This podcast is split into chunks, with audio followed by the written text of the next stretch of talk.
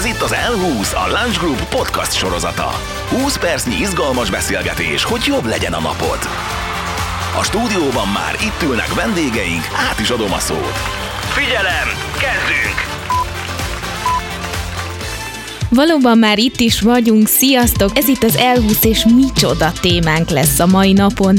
Az esport sikeréről beszélgetünk, és hát miután elolvastam, hogy egy ütősebb nemzetközi versenyen közel 600 millió forintot is nyerhet az első helyezett, hát felvetődtek bennem kérdések.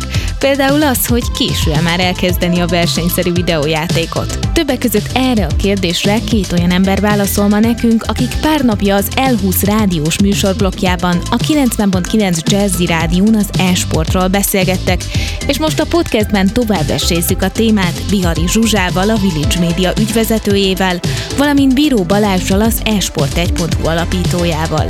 Sziasztok! Köszönöm, hogy elfogadtátok a meghívásunkat. Sziasztok! Sziasztok! Rögtön az elején előhozakodok a definíciókkal. Versenyszerű videójáték, lényegében ennyit tesz az elektronikus sport, vagy röviden e-sport, a játékos pedig a gamer. Balázs, te gamer vagy? Hát igen, szegről végről gamer vagyok, én is játszottam, most már jóval kevesebb időm jut rá, mint régebben. Na és akkor itt most le is döntöttük egyébként a sztereotípiákat rögtön az elején, mivel ha jól tudom, édesapa is vagy, no meg sikeres üzletember, hiszen az esport 1.hu híroldal alapítója vagy, de sokakban él egy fiktív kép a videójáték rajongókról. De mi az igazság, kik a gémerek? Hát igen, maga a videójátékos közösség, meg a videójátékosokról alkotott kép az, hogyha így nézzük, az idők során egyre inkább ilyen változó volt. Hívhatjuk úgy, hogy változó történelmi fogalom, mert amikor kezdődött ugye a videójáték kultúra, akkor még inkább hát ilyen kutató, csudaborak voltak leginkább azok, akik egyébként a videójátékos közegben mozogtak, ugye akkor még akkora számítógépek voltak, mint egy kisebb kisebb szoba. Ahogy egyébként fejlődött, ez változott ez a kép. Jöttek ugye azok a személyi számítógépek és konzol eszközök, amik a hétköznapi emberek életébe is behozták ezeket a számítástechnikai eszközöket. Ekkor kialakultak olyan képek a videójátékosokról, ugye vannak érdekes kifejezések erre, kocka, meg, meg nem tudom, a, a gémerek azok...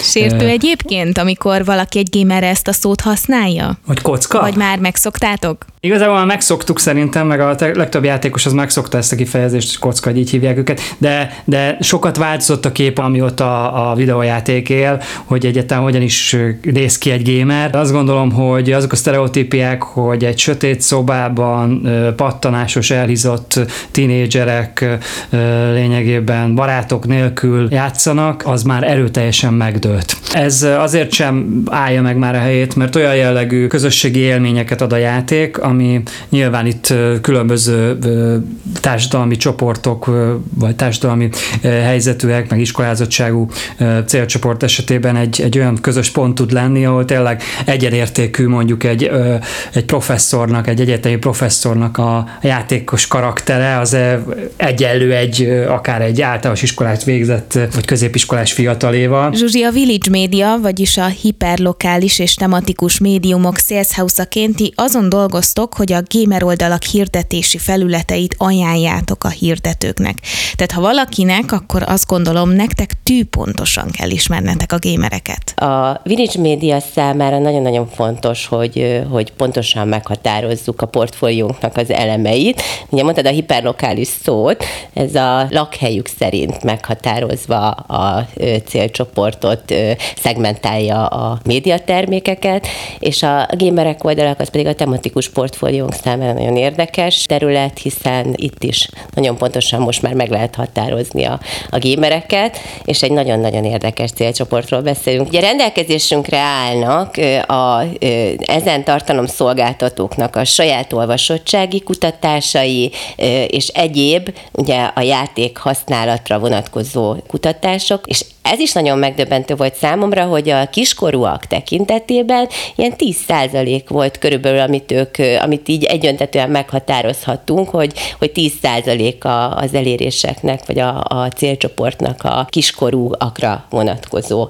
szegmense. Elsősorban férfiak, tehát hogy a, a válaszadóknak és az olvasottsági kutatásoknak is az lett az eredménye, hogy a férfiak az jóval magasabb számban képviselik ezt a célcsoportot.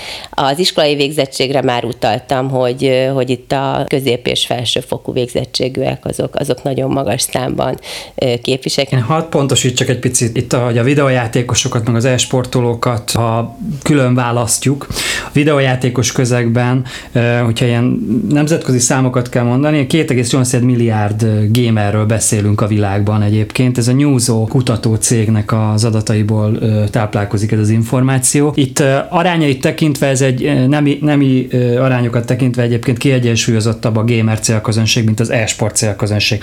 Az e-sportban ott jóval magasabb a férfiak aránya. Mi lehet ennek az oka? Olyan játékok, meg olyan, olyan játéktartalmakról beszélünk, amik ugye ilyen kompetitív, versenyszerű tartalmak.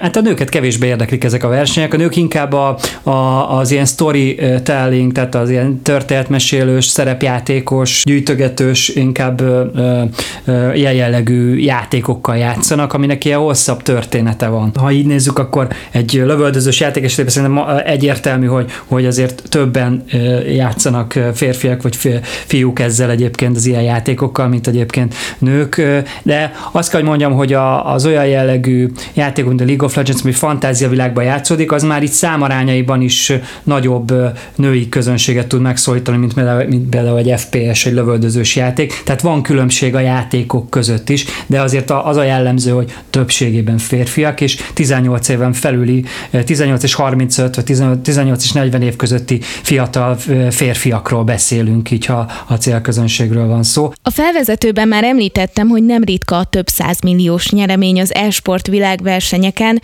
sőt még 10 milliárdos versenyalapról is hallottam. Persze a gigászi pénzjutalomnak gondolom ára is van. Balázs, mennyi munkát igényel az, hogy egy ilyen nyereményt hazavigyen valaki? Ahhoz, hogy valaki professzionális esportoló legyen, ahhoz elég sok játékmechanikai tudást kell sajátítani. Ez, ha számok vagy órákban próbáljuk lebontani, akkor egy-egy versenyre való készüléskor azért itt a napi 10-12 óra játékot is takar, illetve része a professzionális szinten egyébként a testmozgás is, tehát a fizikai mozgás is, mert a épp testben, épp lélek mondásunk az nagyon is ér az e-sportra is, tehát a hosszú, akár több órát, több napos, vagy akár hetes tornáknak egyetlen a részvételéhez, meg az ott való koncentrációhoz nagyon fontos az, hogy felkészült legyen fizikailag is a játékos. Általában úgy néz ki egy versenyről a készülés, hogy összegyűlnek egy helyre a csapattagok, ugye amúgy egyébként lehetséges lenne online és távolról kapcsolódni egymáshoz, viszont a csapatfejlődés vagy csapatképződés szempontjából hasznos, hogyha egy helyen vannak. Ezeket úgy nevezik általában, hogy ilyen gamerházak vagy bootcamp házak, ahol, mint a sportban az edzőtáborok, ugyanúgy rendszeresen együtt lakva, együtt élve játszanak és gyakorolnak a mérkőzésekre. Ott vannak ezek a rendkívül valósághű, látványos játékok, amelyek a vizuális ingerküszöböt igen magas magasra teszik a gémereknél. Mennyire nagy kihívás őket hirtetésekkel megszólítani? Nagyon-nagyon érdekes feladat, hogy őket hogy tudjuk úgy megszólítani ezekkel a hirdetési kreatívokkal, hogy, hogy ez figyelemfelkeltő legyen, lévén, hogy e tekintetben is nagyon igényes ez a kör. Vannak olyan új hirdetési megoldások, amik konkrétan bele a játék tartalomba teszik bele a, a hirdetői megjelenést. Mondok egy példát, például egy, egy akciójátékban a falon egy graffitiként ott van, a, ahogy elsétál mellette a játékos az adott hirdetőnek a, a, a megjelenés vagy kreatívja. Vagy mondjuk egy virtuális futballjátéknál a, a nézőközönségen zászlón ott lebeg a kreatívja, vagy a pályaszélén, ahogy egyébként a sport mérkőzéseknél is láthatjuk. És a hirdetőknek ez most már egyre inkább igényük is, ők is ugye a saját felületeken is egyedi tartalmakat szeretnének megvalósítani, úgyhogy mi például Sales House-ként kifejezetten szeretjük azt, hogyha a média partnereinkkel összedugjuk a fejünket, és olyan speciális ajánlatokat tudunk kidolgozni, ami ugye természetesen az is nagyon fontos, hogy az adott tartalom szolgáltató környezetéhez illeszkedjen, az a saját nyelvezetében, a saját olvasó táborának megfelelő legyen. Ámbátor megágyazza a hirdető számára is azt a felületet, hogy ő igényesen tudjon megjelenni azzal az üzenettel. Visszakanyarodnék még a bedobott horribilis összegekhez. Magyarok kerültek-e már tűz közelben? Nyertek már ilyen hatalmas összegeket? Ezek az összegek, amiket bedobtál, az főként az egyik az a, az International, TI international az összeg, az a milliárdos, amit, amit említettél.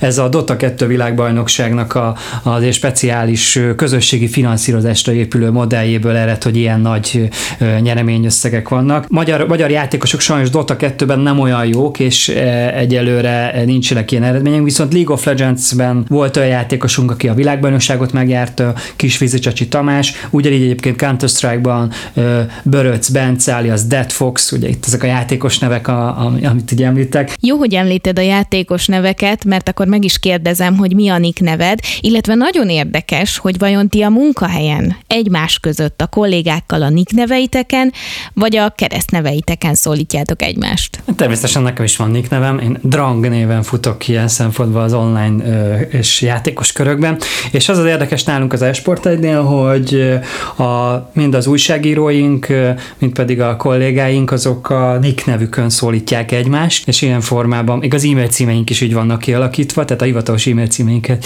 is így, így hozzuk létre. Az ELT-nek egy játékos létkutatása például egészen pontosan próbálta feltérképezni ezt a közönséget, az eltének szintén ez a kutatása vizsgálta, hogy ezek a játékosok a játékok által miben ö, érzik fejlődésüket, vagy miben ö, segíti őket a játék a hétköznapi életük tekintetében, és itt a kommunikációt felhozták, mint, ö, mint ö, a logika mellett, a stratégia, a gyors döntések meghozata. Nagyon-nagyon érdekes volt a kutatás, hogy még a, azt gondolnánk, hogy ezek a játékok, ugye ez is sztereotípia, hogy ezek ilyen lövöldözős hülye játékok, holott, hogyha az ember egy picit mélyebben belenéz, akkor itt stratégia, logika, tényleg csapatmunka, egy csomó olyan ö, ö, terület is van ezeknél az új és top játékoknál, amelyek a, a, akár a fiatalabb korosztályt, de akár ezt a, a nagyon érdekes és hirdetések szempontjából egy nagyon-nagyon izgalmas célcsoportot ö, ö, megmozgatják. Beszéljünk picit a legekről. Legfiatalabb, legidősebb játékosként kit tartanak számon akár magyar, akár nemzetközi szinten legfiatalabb játékosról csak olyan esetben beszélnek, ami olyan játék, ami, ami, kevés, ami kevésbé erőszakos. Ha van is egy 12 éves játékos, egy, tize, egy tehetséges 12 éves játékos egy Counter-Strike-ból, ami egyébként egy 18 pluszos, mert erőszakosabb játék, akkor őt mi nem engedjük a versenyinken indulni, pontosan amiatt, mert felelősen kell azt gondolom ehhez hozzá nyúlni, mert a videójáték tartalmak azok bizony lélektani oldalról, meg a fejlődés szempontjából bizony kihatnak a, a fiatalkorúakra, gyerekkorúakra, és ebben felelősen kell ehhez hozzányúlnunk. Ugye a sportjátékok esetében azért találhatunk olyan játékosokat, akik ilyen 6-7 éves korban már nagyon jól játszanak. Te, mint szakember, hogy látod, mennyire reális, hogy 6-7 évesen már a játék elé ülnek a gyerekek? A szórakozásról szól, tehát keretek közé van szorítva, mondjuk az apukával együtt játszik, vagy a barátaival együtt játszik, és időkeretek közé van szorítva, nem az van, hogy egyfolytában játszik, akkor azt gondolom, hogy az, az, az nem rossz, vagy nem, nem ördögtől való történet. Ugye ezen sportjátékokban azért kevésbé vannak olyan tartalmak, vagy nincsenek olyan tartalmak, amik ilyen szempontból ártalmasak lehetnek. Három éves kor fölött ajánlják igazából, hogy lehetséges a használtuk legtöbb ilyen sportjáték esetében, de hát nyilván ez játék a válogatja, és egy fontos dolog, hogy, hogy a szülők számára azért, hogy mondjuk egy kis tippet ennek kapcsán, hogyha, hogy milyen játék elé hogyan engedje oda a gyereket. Általában a kiadók, és ez van egy PEGI nevezetű osztályozó rendszer, amit a kiadóknak az önszabályozó mechanizmusa, ráírják az életkori ajánlást a játéknak a dobozára, vagy a letöltő helyre, ahol éppen le lehet tölteni az online játékot, és ebben egyébként benne vannak, hogy milyen tartalmakat, milyen tartalmakat találkozhat a gyerek a játékban. A fiatalok védelme azt gondolom az e-sport területén is rendkívül fontos téma. Zsuzsi, ti hirdetési felületek ajánlása kapcsán tudtok tudatosak lenni ilyen téren? Ez egy nagyon érdekes téma, és mint szülő is nagyon-nagyon érdekes, hiszen én is anyuka is vagyok amellett, hogy a hirdetési felületek értékesítésével foglalkozom. Szülőként mindenképpen az érdekes, hogy olyan logikai játékok is vannak már a piacon, amelyek a gyermeknek tényleg fejlesztik a logikai szintjét vagy készségét. Hirdetési szempontból ez a felelősség, ez, ez, ez, ez kiemelten fontos, hiszen a hirdető partnerek is nagyon-nagyon odafigyelnek arra, hogy milyen környezetben jelenik meg a hirdetésük. Tehát, hogyha odafigyel egy tartalomszolgáltató arra, hogy, hogy megfelelő és, és a társadalmi felelősségét is érzi e tekintetben, akkor ez biztos, hogy, hogy a hirdető számára is egy nagyon fontos felület lesz. Elzárkóznak a hirdetők minden megosztó, vagy minden pláne az erőszakos és egyéb tartalmaktól, tehát nagyon-nagyon fontos a tartalomszolgáltatónak, aki ezeket a gémereket kiszolgálja, hogy felelősen tegye mindezt. Közben figyeltem Balázs, hogy a legidősebb játékost még megtartottad magadnak. Van-e ilyen adat, hogy mondjuk ki volt eddig a legidősebb versenyző? Hát pontos adatom nincsen, viszont vannak olyan, és ez egy globális csapat, van egy nemzetközi csapat, ahol hát ilyen 60 év fölötti Counter-Strike játékosokat tömörít.